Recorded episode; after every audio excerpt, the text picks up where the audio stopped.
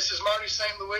Hey, this is Joe Beninati. Hey, it's Danny Briere. Hey, everybody, this is John Forslund. Hey, this is Jack Edwards. And you're listening. You're listening. You are listening to the Tomahawk Roundup. All right, so what is going on, guys? This is Frank Zarowski here with the Tomahawk Roundup, and I am joined by Loyola University Chicago alum and Chicago Sun Times reporter Maddie Kenney. Maddie, how are you today?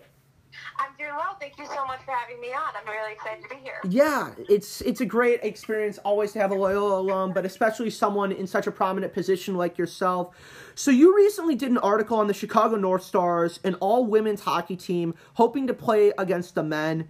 Tell us about the North Stars and how their goals of breaking the glass ceiling have progressed in hockey. Yeah, so it's a group of women, mostly made up of former college players, um, some professional players, um, and then also some some that just play AAA hockey. And they came together. It started with just an idea of having an all women's adult league, essentially. Sure. And then they were going to cherry pick the best players from this adult league and create this kind of all star team. But due to COVID, plans kind of shifted with Johnny's Ice House. And so they ended up um, just creating this all star women's team that they hope to play in a men's adult league when they might play is kind of still up in the air because of COVID and sports restrictions under the government's um, reopening. But the goal essentially is for them to travel to use the men's league to practice.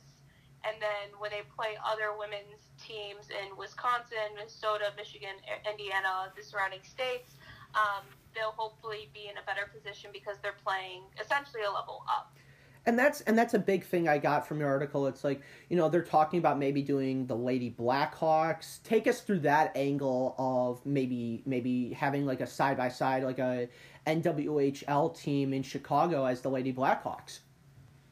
Yeah, I mean that would be a really cool idea and really awesome.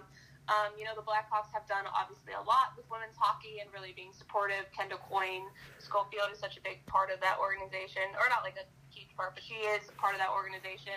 And so seeing them create, you know, an NWHL team would be awesome. I think what the Blackhawks are kind of doing right now is evaluating the women's hockey scene. Obviously, there's the PWHPA, there's the NWHL, you know, there might be a WNHL that people are talking about. So I think right now women's hockey is in the is kind of at a crossroads, and they're trying to figure out what's the best model moving forward and most sustainable for professional women's hockey. And I think after they figure out, you know, collectively the women's hockey women's hockey community figures out what's the best model going forward, you're going to see more investments from NHL teams, from owners, from you know just you know, uh, crossover marketing, sponsorship opportunities. But right now, I think it's just kind of a waiting game to see how it all shakes out. And that's and that's the big thing, the sustainability aspect, because especially what you've seen with what the late Kobe Bryant did for the WNBA. If we can get like some NHL players to say, "Hey, the, these these ladies are kicking their kicking butt out on the rink," and we can get some public funding for it or private investments from owners or teams, this would be a really this could this could explode the scene like the WNBA. And I think we've seen kind of a growth in women's hockey over the last few years, most recently with USA winning the gold at the Winter Olympics. But I also think, you know, having Kendall Coyne, Schofield at the NHL All Star game a few years was it two years? It seems so much longer because yeah. of COVID, but it was just last year. Um, and just with all of those kinds of things playing a part, I think you know NHL players have shown a lot of respect for the women's game, and I think that it's only going to grow with this league.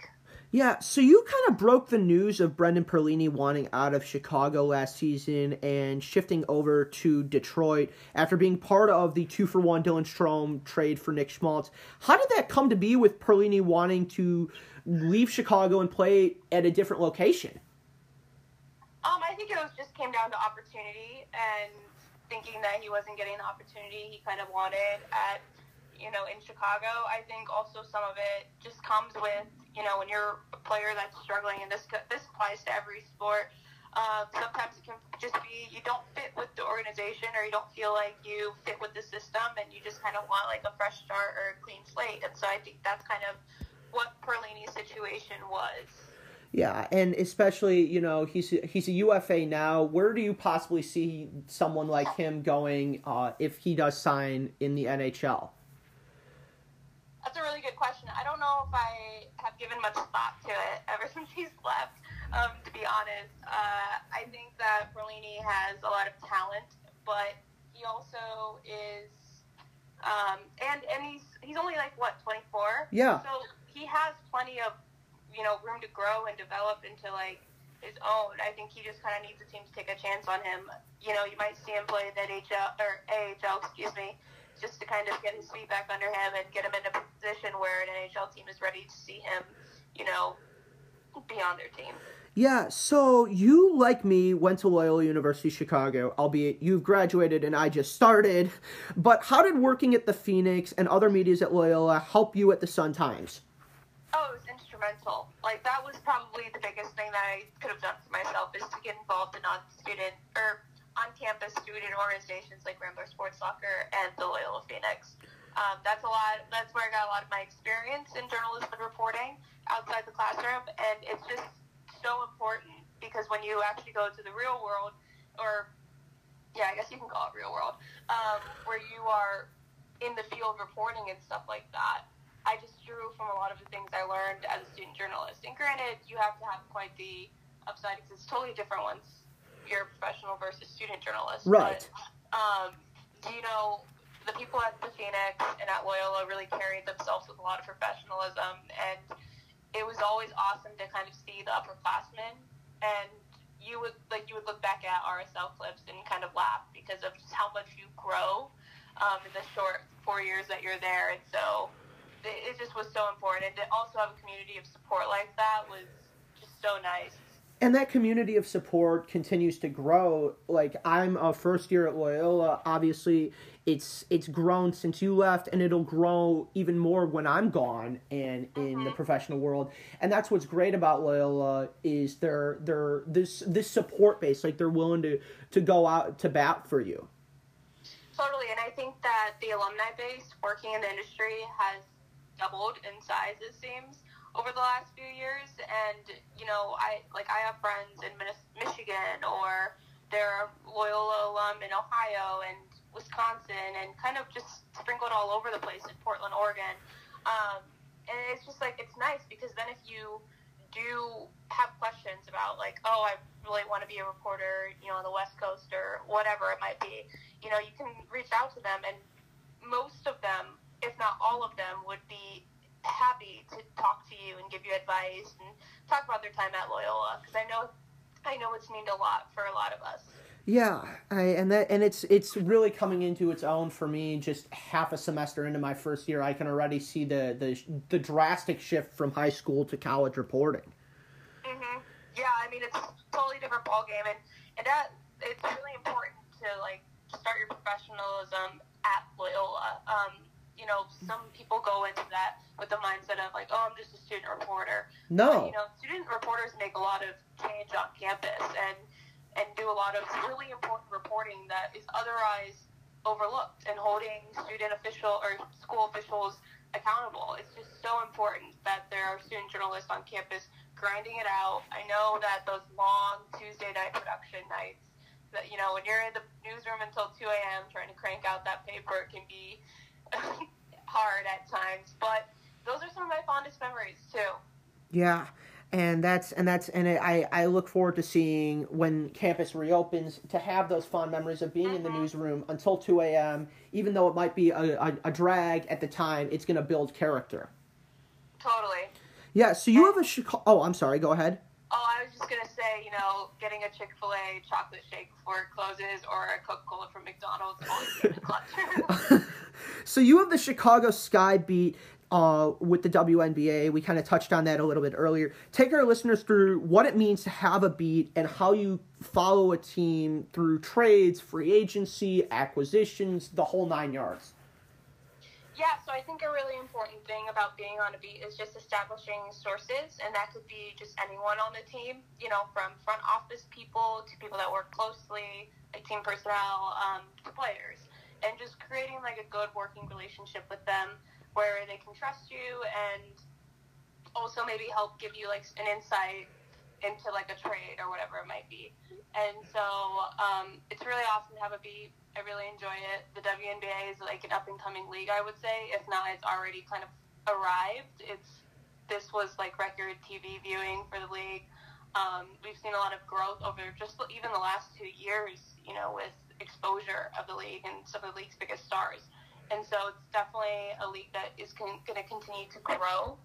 Um, and it's a really exciting time to cover the WNBA. There's just a lot of investment going on, and it's really hopeful to see. What kind of investment are we seeing on the WNBA side? Because I know we talk a lot of hockey on the Tomahawk Roundup, but shifting gears to the larger Chicago sports scene, what kind of investment are we seeing from the Chicago Sky community? I think that you're seeing the fan base grow. Um, there is quite the dedicated fan base on Twitter, and it's always fun to kind of engage with them and read, you know, some of their thoughts on the roster and like trade scenarios. Um, you know, I get a few DMs from some of them, and I talk to them about things that are going on with the team. Um, and you know, from a broader perspective with the WNBA, the new commissioner Cathy Engelbert has done a really good job at starting this. It's called a change makers platform, and basically the league's biggest sponsorships, which is Nike, AT and T, and um, oh, I'm blanking on the last one. But basically, what they're doing is they're creating an opportunity for these players to be able to, you know, they're just investing in them and they see what they're worth. And especially after this last season with the fight for social justice, um, you just have seen how this how the WNBA collectively can make an impact in our society. Yeah, and that's that's a that's a big that's a big thing with this fight for social justice. You know, we saw that in their in their little bubble tournament that they had going and just with the names on the back, the boy, the the boycott of the games, it was it was really a heartwarming display to see all these players come together, regardless of league, team affiliation, any other denomination. They all came together saying, "Hey, we want this equality for uh, underserved and marginalized communities." And it's something that you know, other there's players in every league that have taken a stand against racial injustice in the U.S., but no league has done it as collectively and as powerful and as long as the WNBA. I mean, players were protesting uh, racism in the U.S. since before Colin Kaepernick took a knee. Um, and Colin Kaepernick is often looked at as this person that kind of created, you know, this sports activism, you know, model, I guess you could say. And but WNBA players have been doing it before that, and they've continued to do it. And even when the league had pushed back, and some players felt like the league was trying to silence them, they continued to push their you know agenda push this movement. And I think this year, you know, we saw a lot of change. It was really powerful to see them, you know, do this collectively and as a unit. And you know, the the Sky in particular had this um, an initiative called Sky Takes Action, and they raised a lot of money for different organizations in Chicago um, that serve those marginalized communities. And um, it's just really awesome to see, you know, a group of women, primarily um, black women, just really make this fight and to see this push and that push is going to continue with the prominence of the WNBA going forward. Like you said, you're it's it's hitting its stride, kind of like what you said about women's hockey. You know, it's it's almost like what women's hockey could be in maybe five years. Definitely, I think that's a total possibility. You know, the WNBA, you have to remember, has been around since the '90s. It's the longest running women's professional sports league in North America and so because of that, you know, they have years of experience, you know, years of get, getting exposure and growing the game, so to speak, than other women's leagues. You know, even the NWSL is pretty young league. And so what I think is that, you know, the WNBA is really being a trailblazer and other women's sports are going to follow suit and kind of tailor the WNBA model to their specific sports. And I, I think that, you know, in 20 years, women's sports, we won't have to differentiate what we will, but it, it won't be like, you know, basketball and women's basketball. Right. It'll be men's basketball, women's, women's basketball. basketball. And, and that's kind of like my hope. I think that, you know, as as we grow as a society, I think that people are respecting the women's game more, and it's really awesome as like somebody that a girl that grew up and didn't really know there were options for you know women to play professional sports or play out of college.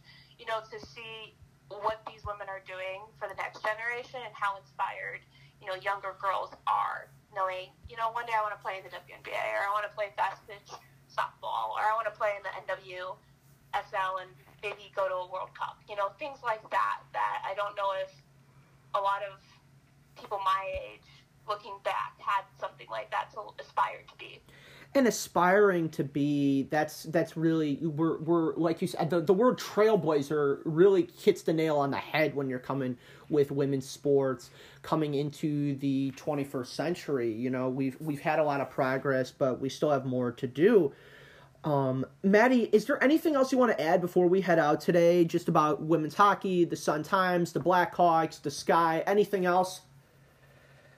Hmm, that's a good question. Very open ended question, too.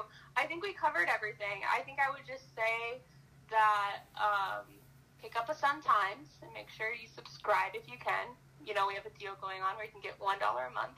Um, but in all seriously, um, in all seriousness, I should say, just keep doing you, Frank. Like you've done a really good job so far, and you're really grinding. And I know a lot of us, and you know, see that, and you're doing really great work you know, I really enjoyed this interview, and you did a good job at keeping the flow of it and everything.